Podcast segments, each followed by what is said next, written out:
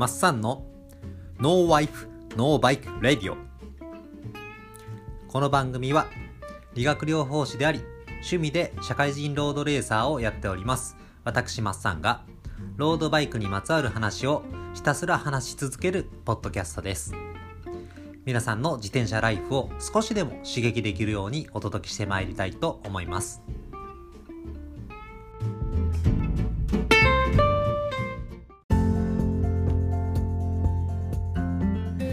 あ、違いますね。昨日の今日の収録ということで、あのー、今再生回数見てみたんですけど、だいたい10、今2回ぐらい皆さんに聞いていただいてるのかな。まあちょっとラジオらしいラジオがまず作れて、えー、よかったなーなんて、えー、思ったりします。えっ、ー、とですね、えっ、ー、と、1エピソード2ということでして、えっ、ー、と、今日はですね、あの、ロードバイクと、えー、機材をテーマにですね、えー、ちょっと話していこうかななんて、えー、思っております。そうですね、あのー、マッサンです、こんにちは。最近の近況としてはですね、えー、まあ、特に昨日から変わりはないんですけれども、あのー、今日は、えー、ちょっと外もね、あのー、結構路面が雪で覆われてまして、あまり外では走れない状況だったんですけれども、あの、本来ならね、あの、ZWIFT、まあこういう時はちょっと乗って、あのトレーニングしようかなって考えたりするんですけれども、まあ結構ね、あの、ZWIFT もね、楽しいんですけど、去年もそうだったと思うんですけど、この時期ぐらいになるとですね、あの、本当に飽きてくるんですよね。あの、ローラーにまたがって激こぎするのが、まあちょっと疲れてきまして、あの、僕 iPad で ZWIFT してるんですけど、あのー、iPad のその自分のアバターの後頭部見ると、まあ、なんかちょっとやる気がなくなってしまうんですよね。まあでもあのな、ね、やっぱり乗らない時間が増えてくると今度乗りたくなるんで、また乗りたい時にはですね、まあしっかりと追い込んで、まあトレーニングできればな、とか考えたり、え、してます。ちょっと最近お疲れ気味ですね。えー、それでは、えー、今日はですね、ロードバイクと、え機材ということで、えまた皆さんよろしくお願いします。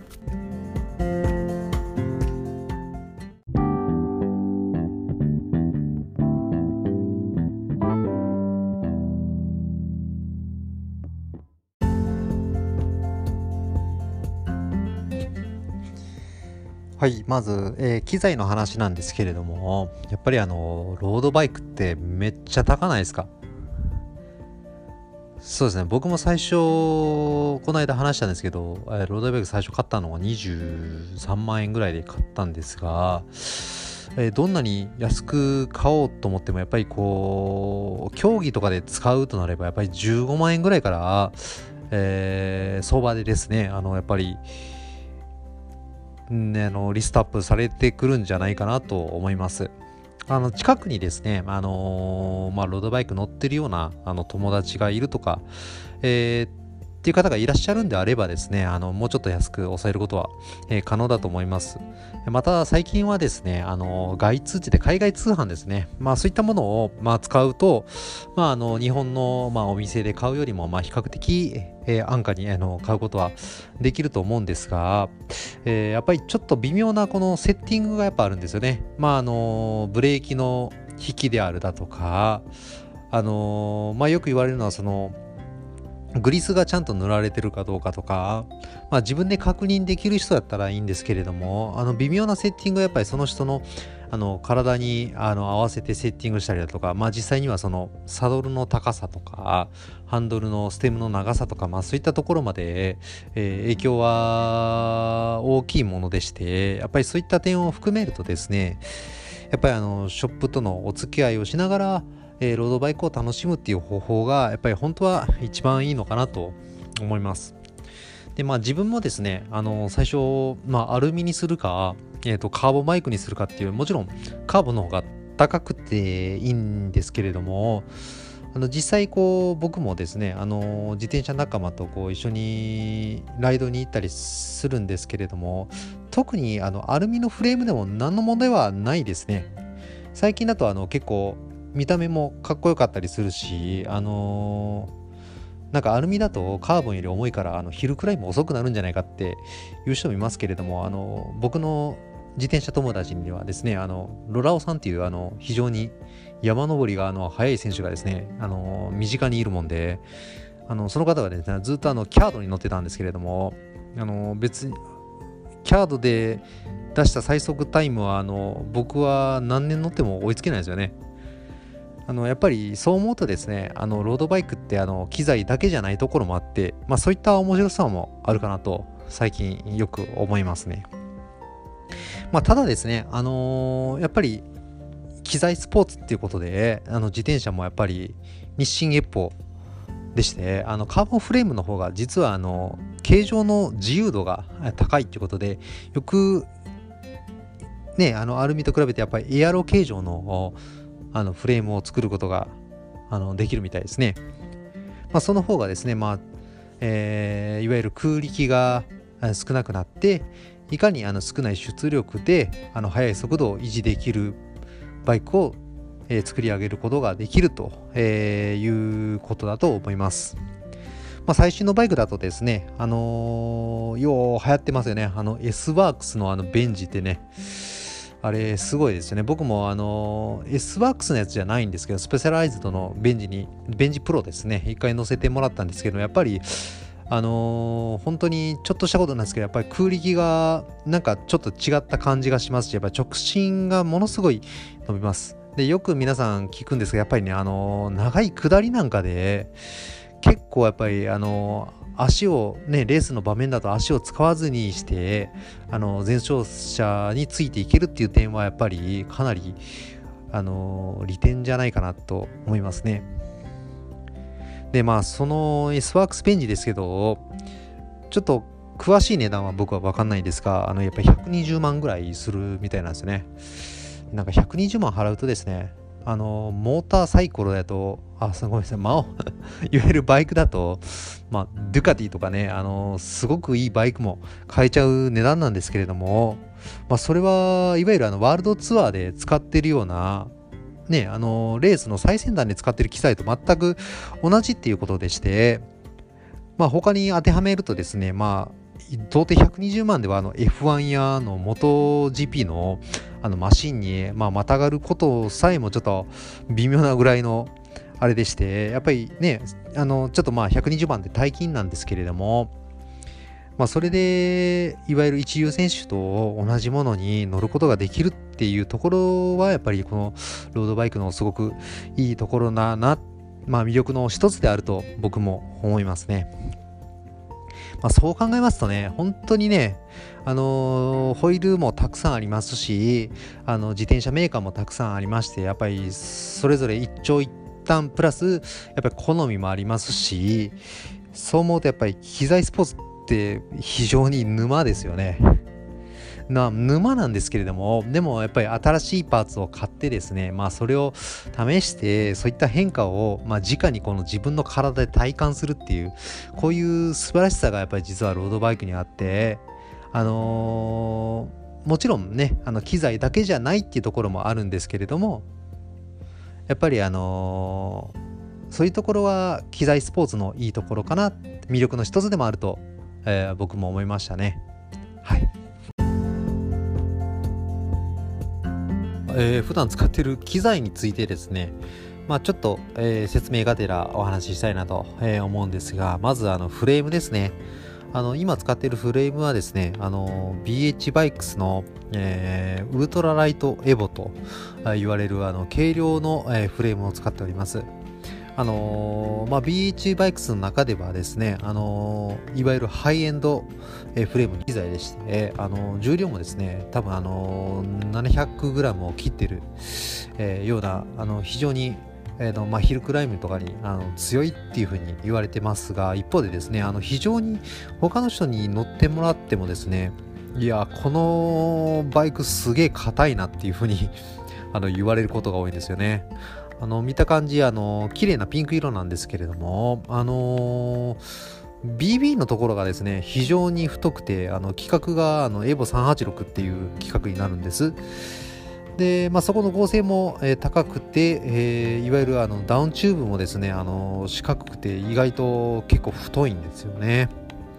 で今僕は非常にあの気に入っているあのフレームになります。えしかしですねあの今のところですねあのハンドルとステムあのシートポストについてはですねあの軽量なあのカーボン製をあの買ってつけることは今のところしたことなくてあのせっかくのねあのフレームの軽さをなんかあまり活かしきれてないのかなっていう 感じもあのせんでもないんですけれども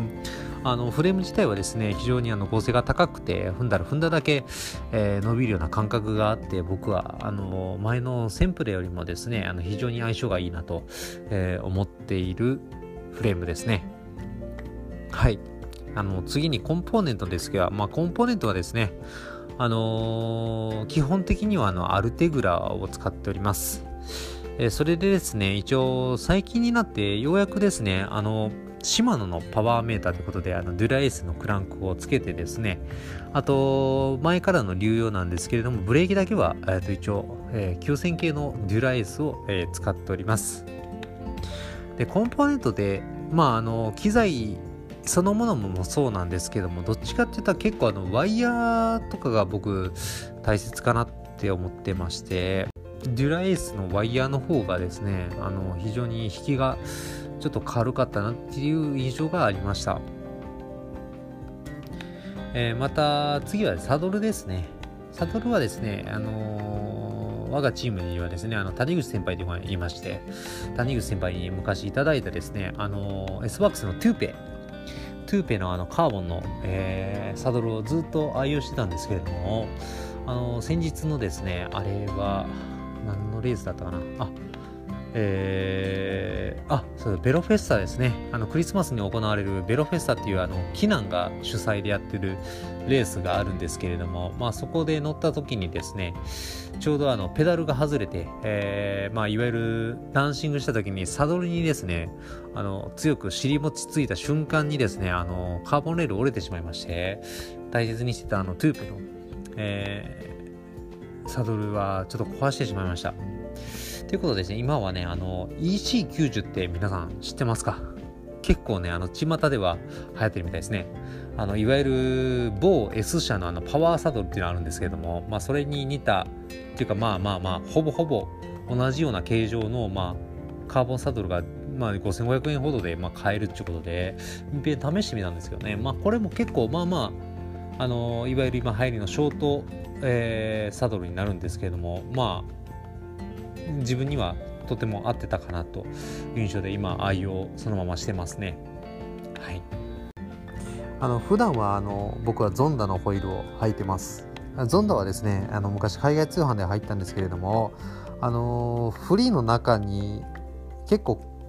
カンパニオールのあのホイールってあの結構フリーにガタが出てくるような現象っていうのは実はあるみたいなんですね。でそれはですね、あの実はあのフリーの中にはあのベアリングがありまして、あのそれはあのいわゆるカンパニオーロのベアリングなんですけれども、片側シールドなんですね。片側シールドで中にはまあ水が入ってこないっていう設計なんでしょうけどどうしてもですねあの雨の中で乗ったりなんかするとあのシャフトのところからやっぱり中に多少水が入ってくるんでしょうねあのおかげで結構あのもうベアリングがダメになってましてあのガタが出てたもんで自分であのあの今流行りのですねあの某セラミックベアリングよりもよく回ると、はい、言われるあの NTN のベアリングに交換しましたので、ね、これが非常にいいんですよね。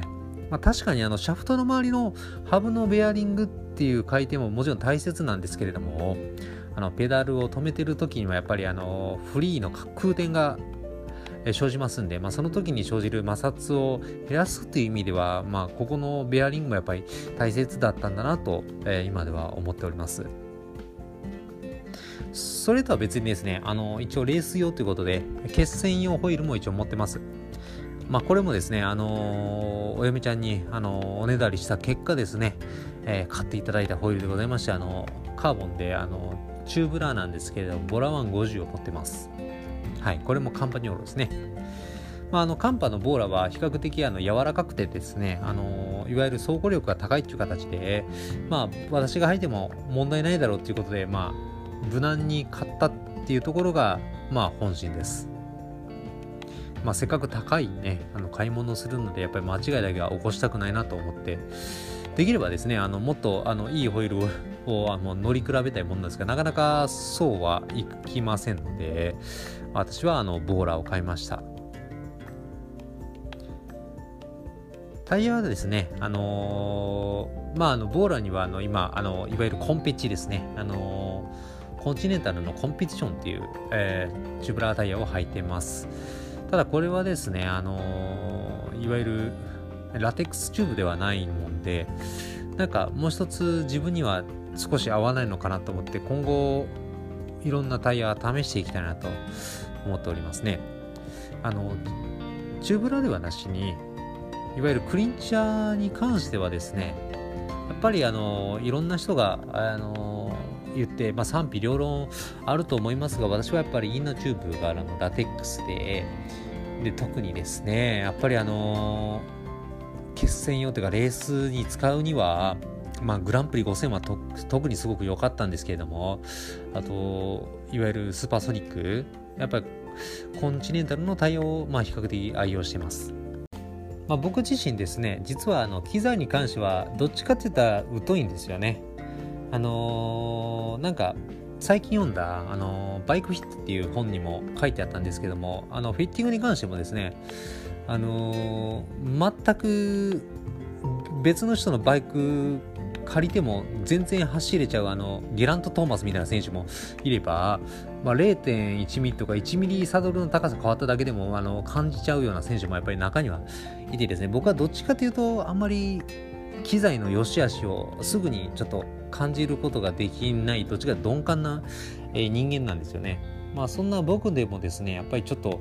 こだわりのものってやっぱありまして特にこだわってるのはやっぱりあの手と接する部分でしてねあの特にあのチネリのバーテープであのボリっていうのがあるんですけれどもあのにあのいいグリップをしましてですねでまたあのチネリのマークがあのあのあるんですけど上手い人はですねこうチネリのマークを一直線にこう並べるようにあの巻くことができるということで僕はあの店長にあの実は巻いてもらってます、まあ、験担ぎもあるんですけどね。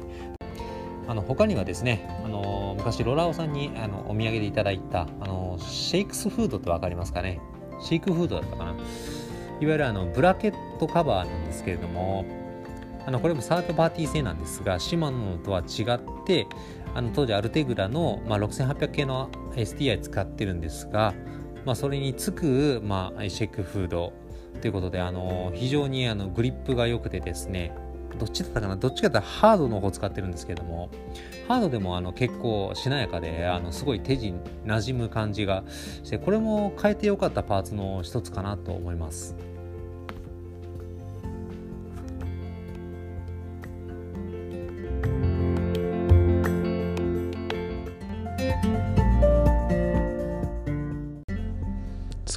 てよかった機材についてちょっと話そうかなと思います。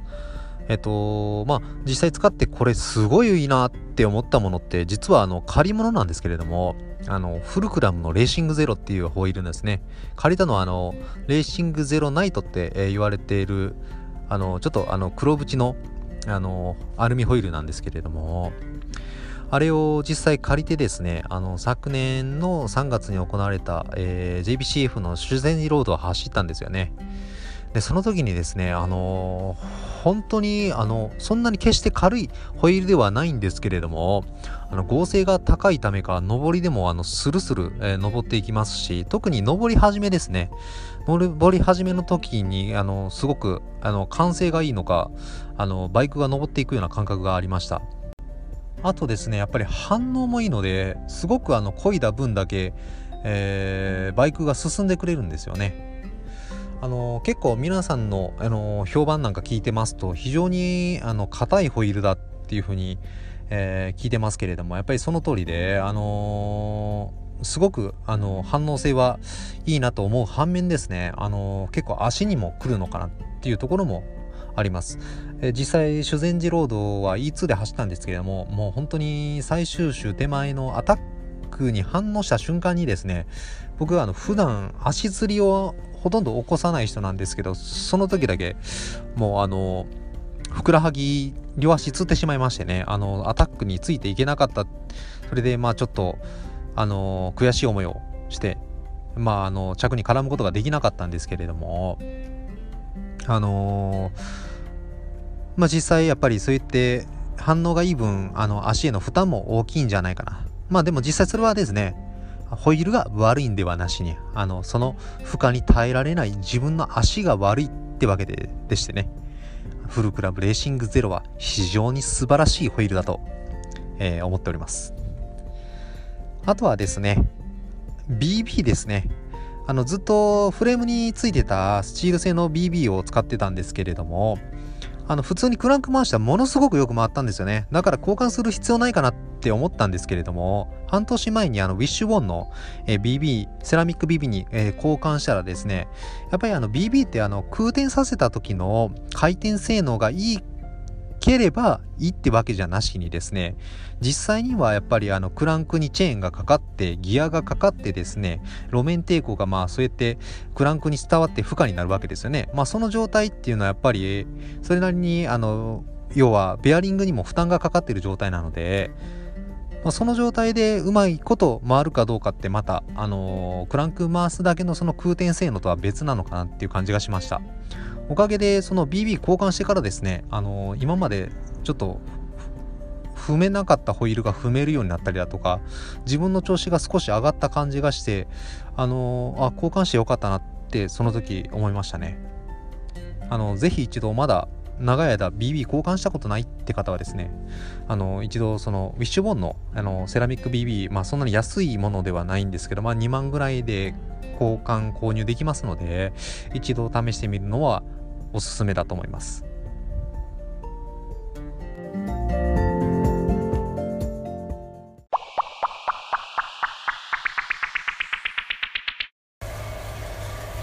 はいそれではえっ、ー、と今えー、3本ローラーの上から収録しております。はい。で、まあ、ローラーについてせっかく話すので、まあ、こうやって乗りながら話すと気持ちも盛り上がるかなと思って、まあ、片手運転ですけど、まあ、収録します。で僕があのローラー2台持ってるんですよね。えっ、ー、と、1台は、あの、スマートローラーで固定ローラーになるんですけれども、えー、タックスの、えー、あ、ボルテックススマートというローラーになります。こちらはですね、あちゃんとスマートローラーなんですけど、値段もそんなに高くなくて、多分買うところによったら3万円ぐらいで買えちゃうんですよね。で、ちゃんとジフトなんかしてますと、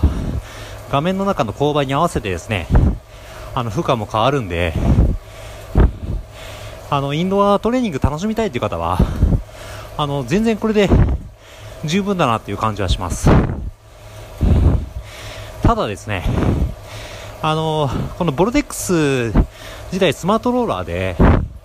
パワー値算出してくれるんですけれどもあのどっちかというとやっぱちょっとハッピーメーターでして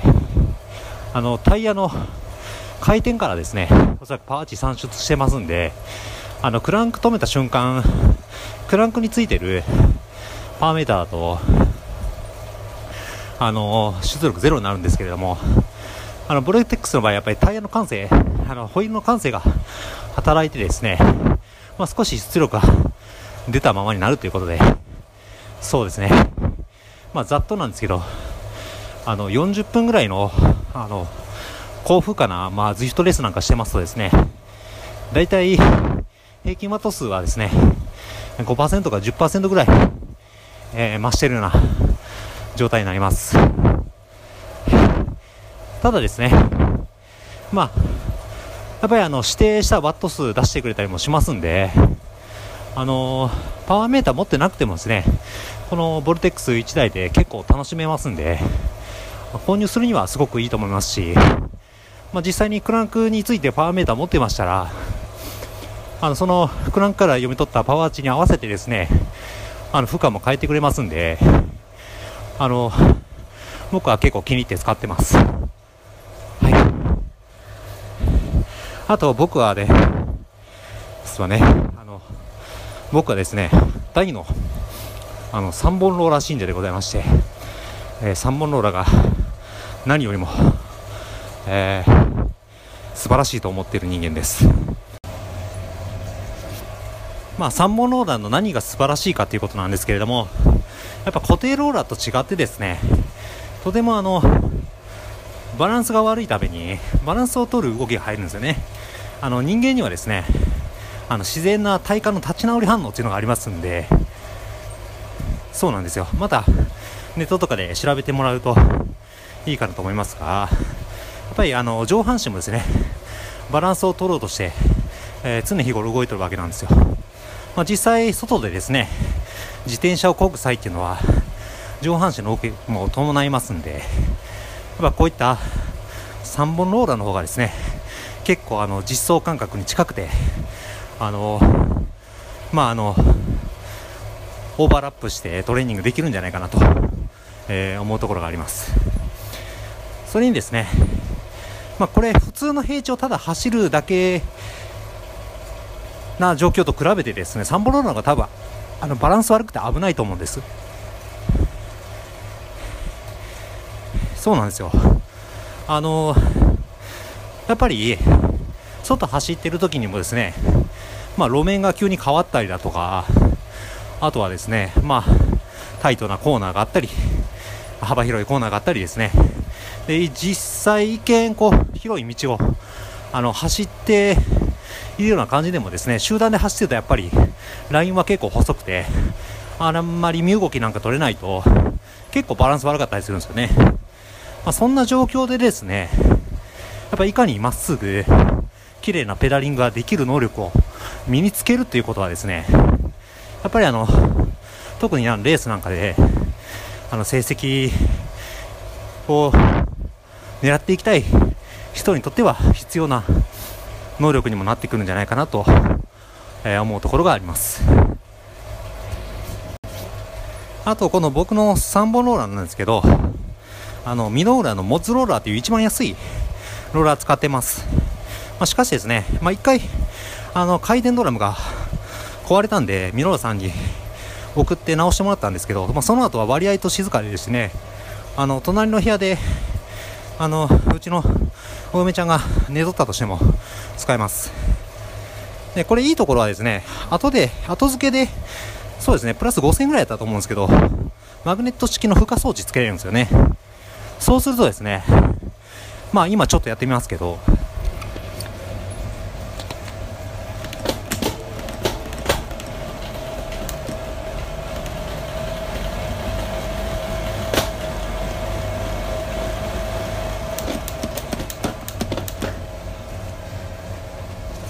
まあ、こんな感じですね、まあ、500ワットぐらいまで出るんですよね。あのー、まあ、実際、今、インナーしか入れてないんですけど、あのー、インナーギアで500ワットぐらいまで出ますんで、まあ、さすがにスプリントトレーニングをするっていうのは難しいとは思うんですが、まあ、L6 ぐらいまでの、あの、幅広いパワーレンジでトレーニングできるっていう点では、とてもいいなと思いますし、やっぱりあの固定ローラーと違って、乗ってて楽しいですよね、こちらは。まあ、あの、前も言いましたが、まあ、ツイフトのアバターを見飽きた人はですね、まあ、何も考えず、まあ、たまには音楽だけでも聴いてですね、まあ、スカッとこう3本ローラーでストレス発散しながらトレーニングに勤しむのも僕は好きです。は。い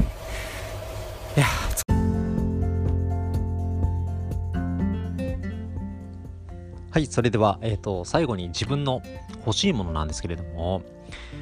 まあ、今、僕が、そうですね、今、買い替えて欲しいっていうのはですね、えー、サイコンと、えー、自転車のフレームですね。まあ、サイコンはですね、今、えー、の、エッジ510を使ってるんですけれども、あの、エッジ510も、あの、壊れたってあの、壊れたからあげるわって言っていただいたものをですね、ちょっとあの、ファイルいじくって、え、直して使ってるものでして、あの、非常に電池持ちがいいっていう点では、あの、大変気に入ってますし、あの、特に不自由はないんですけれども、たまにですね、あの、フリーズすることがあるので、まあ、そういった点で、せっかくね、あの頑張ってトレーニングしても、そのデータが残らなかったらやっぱりちょっと残念なところもあるので、なできればですね、あの、今販売されているような530、エッジ530のようなサイコンが今、ちょっと欲しいなと思ってます。あとですね、あの、フレームについてはですね、あの、まあ、フレームというやつは、あの、S-WORKS ベンジやったら、なん、もう何よりも嬉しいんですけれども、まあ、なかなか高価な機材を、えー、買うチャンスっていうのはありませんので、あの、またね、あの、フレームを、まあ、また別に買うってことになると思うんですけれども、自分の今のフレームですね、大変気に入ってるんですけれども、あの、一度落車したことがあって、で、大きい落車でして、で、大丈夫だろうって思うんですけれども、一応、まあ、あの、予備でですね、あの、カーボンをちょっと巻いてる部分があるんですね。あの、それも、綺麗なあの、ピンクのフレームのトップチューブの真ん中にですね、あの、黒いあの、ノリを一枚ペタって貼ったような、まあ、そんな感じであの、カーボンドライジャパンに、さんにね、巻いてもらったんですけれどもね。まあ、最初、ちょっと目立って、あの、嫌だったんですけれども、あのー、最近のですね、あの、自転車のフレームのカラーリング見てますとね、なんかあの、トップチューブの真ん中にちょっとあの、一点だけちょっとラファっぽく、色が変わってる部分があったり、シートステンのところにちょっと黒いね、あの、ボーダーみたいなのが入ってたりとかして、なんかね、それ見ると、なんか自分はちょっとあの時代先取りしたんじゃねえかと思うような節もあってですね、あの、あの自分の中で解決はしてるんですけれども。まあそのこともあってですね、やっぱりあのフレームは全く同じものでもいいので、新しいのがやっぱり欲しいなと今思っております。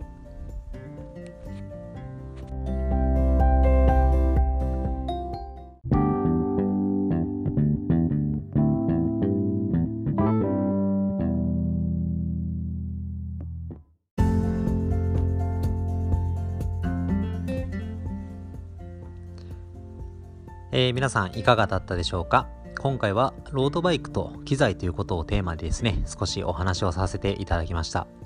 えー、おそらくですね、機材に関してはですね、あの、僕もそんなに詳しくなくて、おそらく皆さんの方が詳しいかなと思います。えー、皆さんも、えー、機材に関するエピソードたくさんあると思いますので、また、あの、ご意見ご感想など、えいただけたら嬉しいなと思います。収録の励みにもなりますので、ご意見ご感想を、また、マッサンの Twitter までよろしくお願いいたします。